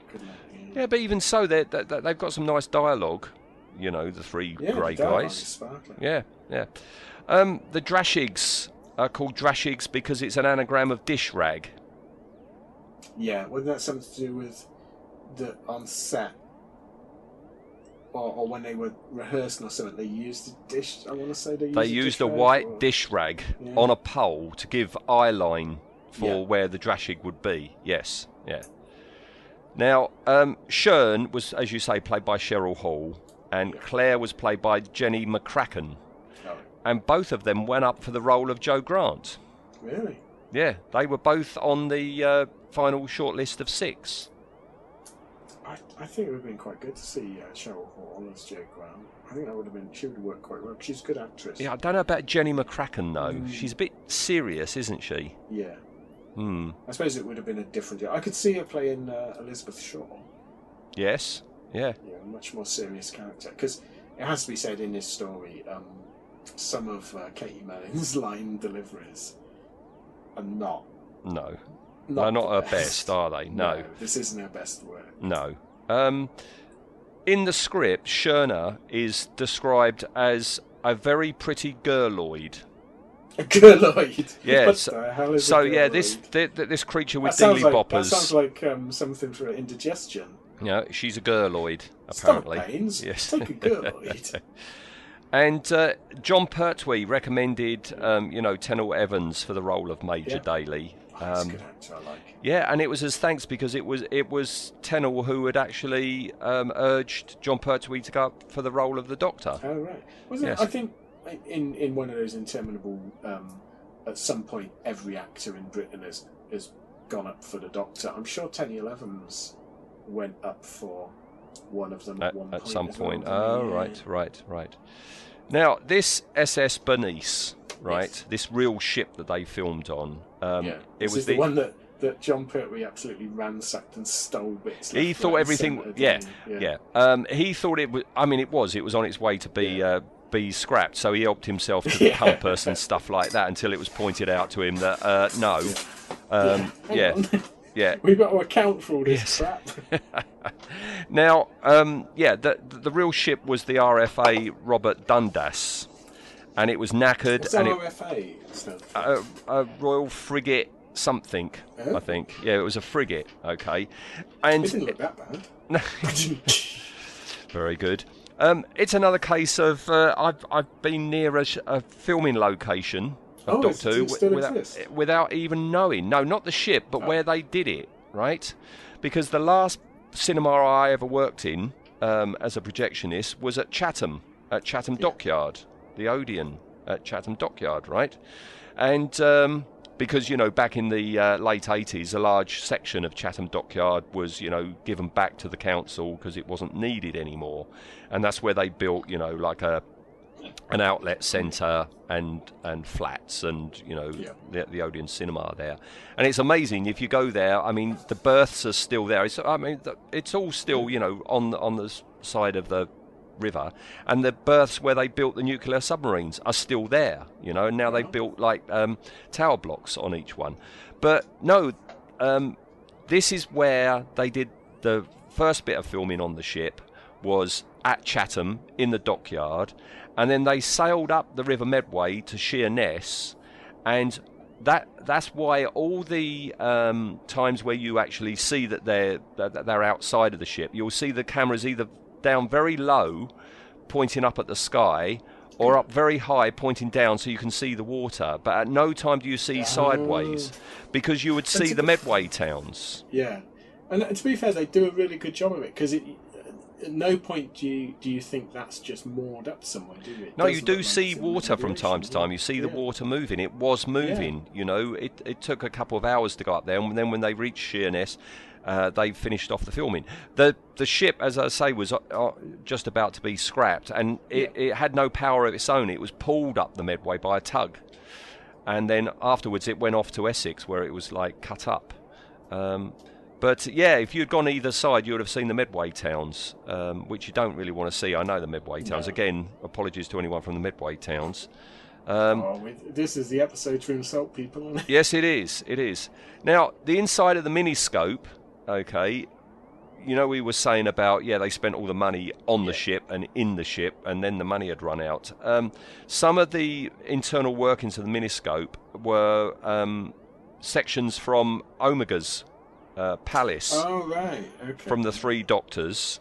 Um, and there were also some like plastic angle cut plastic tubes that you see in there. That's from the uh, Time Lord's control room. Ah, that's good. Reusing it. Yeah, because there are some of those like orange hemispheres, aren't there? Yeah. on the walls. Yeah, and um, yeah, and apparently there's part of a, a scrap Top of the Pops set was bunged in there as well. Hmm. In one of the scenes, you can just see the legs of one of Pan's people trapped underneath. But thankfully, no Jimmy Savile. No. No. No. Um, the Ogron and the Cybermen uh, Yeah. scene uh, were, were played by Rick Lester and Terence Denville, uh, who Why do I know Rick Lester? I don't know, but he he he, he was uncredited. Yeah. Both of them were uncredited on screen and in the Radio Times, and they weren't flashbacks from from other uh, things. No, they no, were specially yeah. filmed for the Which is uh, for the thing. which is weird. You'd think they. I, well, I suppose there's probably rights issues and that, but you thought they would have just shown some clips yeah, yeah. But you know, I mean that that that was an invasion Cyberman helmet that they dug out of storage. Yes. But Why didn't they screw the back of the helmet shut? That's what I don't understand. perhaps it literally was they had a couple of minutes to film it or Mm, yeah, Bit of tape on it. yeah. something, you know, something. I think it's just it's probably a level of of not caring in it on that sort of thing. Hmm. I don't know. All right, so Polari or parlay or parlary, as some people call it. Yeah. Yes, um, it's a. I'll, I'll read the quote of the description for you. It says it's a form of slang used in Britain by some actors, circus and fairground showmen, professional wrestlers, merchant navy sailors, criminals, sex workers, and the gay subculture. There is some So debate. basically, that's the population of Soho. yes, yes, yes. I would have heard a lot of that then Yeah. as I was walking around. Um, there is some debate about its origins, but it can be traced back to at least the 19th century and possibly as far as the 16th century. There is a long standing connection with Punch and Judy street puppet performers who traditionally use Polari to converse. Now, I know, I know Polari before I even knew what Polari was from um, Hugh Paddick and Kenneth Williams as Julian oh and yes, Sandy used, yeah, in yeah, Round the used to- Horne. All boner, you know, all the time. Well, quite a few words have, have sort of come across into the normal language, haven't they? From Polari, like slap, Yes, meaning makeup, and uh, cottaging is a Polari yes. word. Well, I've got But the yeah, trans. used to, yeah, they used to put it into episodes and try and get as much as much rudeness in, didn't they? That no one would notice. Yeah, unless you're in the know. Yes, Yes, yes, yeah. Um, and uh, I've got the translation of what Vorg actually Oh, says to the doctor. So when he says parlay the carne, Yeah. he means do you talk the carnival language? Right. Right? Vada the bona Polone means look at the good-looking young girl. That's a bit dodgy, boner. Yeah. Oh, boner. I, I can just hear Kenneth Williams saying it. Yeah. Yeah. And then niente denari here, you Jills, means no money to be made here, you know. Denari, money. Yeah. See another word that's gone over. Yeah. Yeah, see, denari. Well, it's Italian. Yeah, yeah, you know, it's from the Italian parlay to talk. So denari Yeah. is Italian, isn't it? Yeah. Yeah. So it's, it's it's sort of like yeah, it's a mixture of all, lots of different languages, isn't it? Yes, yeah. Um, regarding the Drashigs themselves and the special effects this time, um, I've got a quote from Peter Logan, okay, and he says the Drashig models were worn like a glove puppet that covered the whole forearm. We operated them on miniature sets and against yellow colour separation overlay in the main studio. I also remember that two metal handguns were made for this show and that they had to be sent away to be chrome plated, a very expensive process. Why bother then? Yeah, Put your money you, somewhere else. You barely see them Yeah. either. You barely, barely see them. Yeah. Pa- Poundland spray paint. You could have just done. Well, that. yeah, you know that's what they usually did. Yeah. Um, and then Were they, Dave. fo- were they foxes or was it the maggots that were foxes? Oh, I'm coming up to that, right? Yeah. Dave ha- Havard, right? His quote says, I didn't work on this story, but I recall John Horton making the nose cone of the cargo spaceship from a plastic salt cellar. These were available from any supermarket. John then added some plastic probes to the tip of the model, and the audience would have been none the wiser as to the material used in its construction. You ever thought of making one? Finding that salt. I need, I need more. I need better reference photos. Yeah, I'd like to have clearer lot, is there? reference photos. Um, and then the last uh, quote I've got is from Colin Mapson, um, and he says, "I think this was my first studio recording for the Doctor Who program. John Horton was the designer, and I got allocated to be one of his assistants. I made the bodies of the Drashig monsters from flexible hose ducting, which joined onto the moulded latex heads." The teeth and jaw bones of the creatures were real, extracted from dead terrier dogs, which had been put oh down at a local dog's home. Yeah, these were imagine- terrier dogs. Can you imagine going along to the dog sound? Do you, uh, do you, uh, do you, do you put your animals down? Oh, we have to sometimes. Yes. Oh. Can we have some? I'm guessing they would have had to have weird boiled them or bleached them or Oh, done yeah, something to yeah. them first. Hmm. You wouldn't get away with it now, would you? You'd have to, you'd have to like cast off them. You wouldn't. I mean, it would just Yeah. be- I don't know. So Yeah, some, so literally, some poor old lady might have been watching this and watching her little Fifi watching Fifi that had died, Fifi on a television program. Well, there's three of them. Like, Yeah, There's three oh, dead no. dogs on show there. if uh, if you recognise one of them as your dog, let us know. check the dental records. Yeah. Yeah. Um, in um, in other you know literature and other expanded universe things, um, oh, have they uh, have they branched out? Have they, they've uh, branched out in quite a few books. The Drashigs. Again, too much to talk about here, um, but just a few things to mention. The Drashigs that we actually see in this story is that type of Drashig is called the wetland Drashig. But there's different species now, is there? Yeah, there's three different. I've got here. The wetland drashig, I guess because we see him in a in a marsh, right? Smells like wet dog, wet terrier. Yeah. Yeah. Then we've got the albino burrowing drashig. What? Okay. All right. Did they live on Arrakis or something? I don't know. The, this is from an audio book called Planet of the Drashigs. All right. Okay. Uh, and then we've got the emerald drashig. Ooh. Right. Green. Well, these were green as well. They had a green. Yes, they're greenish. Um, the emerald drashigs were um, the smallest and deadliest of the species that hunted in packs of five and had a leader designated the alpha, which bore a white mark to distinguish it. No. Hmm. I Um, think someone's got too much time on there. Yes. Well, I tell you, we haven't mentioned, have we, that you know in um, Frontier in Space we find out the drashig Oh, yes, is yeah. is uh, Jo Grant's uh, yeah, biggest fear. biggest fear. Yes. Was, was, it, was that presumably would have been in Frontier in Space? That was just um, uh, stock footage. They didn't. Yeah, no, it was sound it was from this. Yeah, um, in a book called Goth Opera. Okay, Oh, I think I've read that one. That's the, is that the vampire one? well, I don't know, but it says um, there's a Drashig in a different miniscope owned by Sabalom Glitz. Oh, right. He does seem the sort that would uh, would own one. Yeah. And then finally, in the book called The Eight Doctors, it says to kill the Eighth Doctor, Ryoth used a time scoop to bring a Drashig to the Eye of Orion. He chose it as he deemed Drashigs invulnerable. Is this ringing a bell? No, but it's just the fan wank levels. Oh, right. the- I'll the wait for this. Orion. Oh, Right, no, no, no, I haven't finished. Oh, go On with the fan wankery. The fifth and eighth doctors built a temporal reverse feedback field that sent the Drashig to Ryloth's location where it ate him and the time scoop. The Drashig was transmitted to the death zone where it was hoped it would kill the other horrors there. Oh dear. Hmm. That's that's the the late eighties, isn't it? Oh. Yeah. Yep. Yep. So that's it. That's Drashigs. Um, yeah. over and done Thoroughly with. enjoyable little. Uh, It was good. It was good to go to that, yeah. wasn't it? It was very colourful, isn't it? You know, I mean, oh, la- it's incredibly colourful. Last week we had Tomb of the Cybermen, black and white, and that story suited the black and white. And here we've got Carnival of Monsters. It's a carnival. It's bright lights. You know, it's bright colours. it- I wonder if it would look better in black and white, the planetary stuff. Should I have to try it? I might have to put it on tomorrow and just turn Yeah, the colour down. to yeah. see what might make the uh, the, the grey people uh, look a bit better.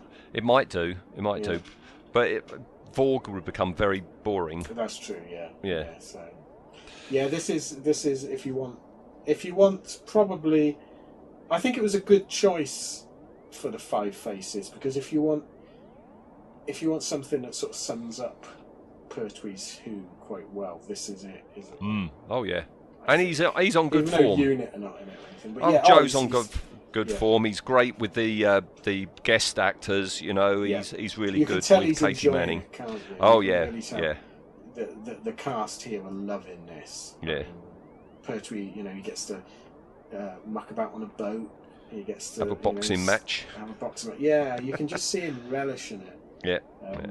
Because later on, you, there's some stories later on where you can see, especially season eleven, where you can see he's bored. Yeah. he wants to go. No, this is a nice slice of um, you know yeah. early seventies Who. Yeah. Excellent. All right. Well, we're going to 1974 plus next, aren't we? Because we're talking fourth, fourth Doctor. Doctor. And it's So- your choice, and there is Yeah. a chance with the fourth Doctor. I think there's about not a seventy-five percent Oh, chance. I've got it, but there is Now- also a percentage that I might not have it. Okay. Um, so let me drop you a, a couple of hints and see All if you get it. So, so this is this is a this is an adversary that is much mentioned but little seen. Much mentioned. Yeah, much little- mentioned in the show's history, but very little seen. but very little seen. D- Yeah, what, what, what, we don't what- see it very often. is it? The invisible enemy? No, No? oh, that's a that's a brilliant guess. Yeah, I'm thinking no, of something that's invisible. Is it literally invisible? No, it's. Uh, Is it it's something from the Time Lord disguised. past? No, no, no. Often Um, disguised. It's often it often disguises itself. Um, it's it's weirdly described as a, a lycanthrope in the show. Is it? Is um, it from the Key to Time stories? No, it's not. No, it's um, it's Ooh. quite a vertical story. A vertical. Quite a vertical up and down Oh. story. Are we talking Scaroth of Jagaroth? No, no. I'm, I'm thinking gonna of the, the Eiffel Tower. Then you're saying the Ah, vertical, right. and it's like Yeah. through time, Scaroth. Perhaps I'm giving Tower. terrible, terrible, uh, terrible thing. Um, do you want me to tell you? Now give me one more. One more, okay. Um, if I give you too big a hint, it would shine a bright light onto this story. Shine a bright light. I'm being very dim here. If Or I, not. if I shout, if I shout it out, it'll be like a foghorn. Oh, Horror of Fang Rock. Yay! We're talking about Rutans. Rutans. Yeah. Sorry, blimey, I finally got it. it, ma- it makes me think that a lot of the stories had similar aspects. Yeah, no. Yeah, yeah, no. Yeah, oh we- yeah, we much hear a lot about them, mentioned. yes, yeah, we do. very- Yeah, we've only seen. We it is only the once we've seen them, isn't I, it? yeah, it's, I think it's the one. Uh, I, I was trying to rack my brains and think, oh, do they appear in Modern Who? And I don't think so. They're mentioned, but but no, they don't. I think this is the only appearance we get. Of, Yes, uh, yes. of um, Ruben the Rutan. Uh, earlier on, we we said fan wank. I, I reckon behind the scenes, oh yeah, yeah, yeah. You know, um, I reckon there's a lot of fan lore about the history of them and stuff. oh, yeah, I, I bet. That's yeah, what I've got to look into. Yeah, probably. Um, yeah, there'll be a lot because it's the sort of thing everyone's going to want to do a book on the the uh, interminable Sontaran Rutan War. Yes, yeah, but yeah, I uh, I think we, this is weird, isn't it? Because because I I've sort of normally like the last couple of times we've gone round, I've picked the stories almost like ten minutes before mm before we started recording. But this one, I've actually I've picked all my stories going ahead. Um, uh, but we, I think we've both so far we've both picked like classics, haven't we? Really Mm. good yeah. Stories. So oh, I perhaps perhaps this this this trip round will be all the good stuff. It might be because yes, I mean yeah, of course, of course, I own this. You know, Yes. it might have been one of the very first, um, you know, Tom Bakers that I bought. You know, um, yeah. Oh, I'm looking forward to this. Oh, good. Yeah, I I um, it's one I've watched to death, but I will happily, happily, happily watch it. It's it's very easily in my um, top tens of Oh Tom's. yeah, e- Top fives, most probably as well. Yeah. Yeah. Yeah. It, it, I think. I mean, we, we should save it for next week, but I think we we're getting dangerously close to that almost a perfect story. I don't, Wow. I don't want to attempt it. Is it? yeah. Well, let's Well, watch it. be. We might have. We Let's- might pick it apart a bit. Let's talk about it because, of course, you know, um, yeah, I watch it. I thoroughly enjoy it, but I'd Yes. never watch it and thoroughly enjoy uh, uh, enjoy it before with a view to talking about it on a podcast. No. You know, Well, our- so our- this is our different job now. is to is to notice all the things that are wrong, isn't it? That's Yes, yes. what we've got to do. So it might, I, might apologise if it ruins it for you. It might turn Well, a, a, an enjoyable story. You're asking me to, to look and study Leela in a chunky jumper. Um, That's true, And yes. uh, it's not a hardship. Have we done? Have we done nice In your dreams. In dreams. Um, have we actually done? That's a very good point. One of I my don't. favourite companions. I, I, I know she is, but I don't. I think the I only times we've mentioned Leela, it's usually you who brings uh, the subject up. Yeah. But yeah, no, you're, you you've only mentioned her in reference to something else. Yeah, I think so. Yeah, so that'll be good. So we could get to discuss Leela. Yes. Um, Tom Baker is is is absolute pinnacle. I think. Yeah, I'm looking forward to this one. I think it'll be a good one. Gothic Who. Right. Okay. Gothic Who. Oh, this was our childhood, mate. This It was- most certainly was. Yes. Yeah. All right. Excellent. Well. Okay, listener. Um, see you in seven days. Yeah, Um, join us again for that. Yeah. And, Oh. uh, get your get your bowler hats ready. And actually, there's a lot of bowler hats appearing in this go round as well, isn't there? There is rather. Yes. Hmm. Yes. Themes. We've got a nice one coming up next week, haven't we? Yes. Yes. A little natty one. Yeah. A little natty one. Yeah. All right. Okay. Good well, stuff. see you then, then, Ian. Right. Thanks, Ed. Cheers. Bye bye. Bye.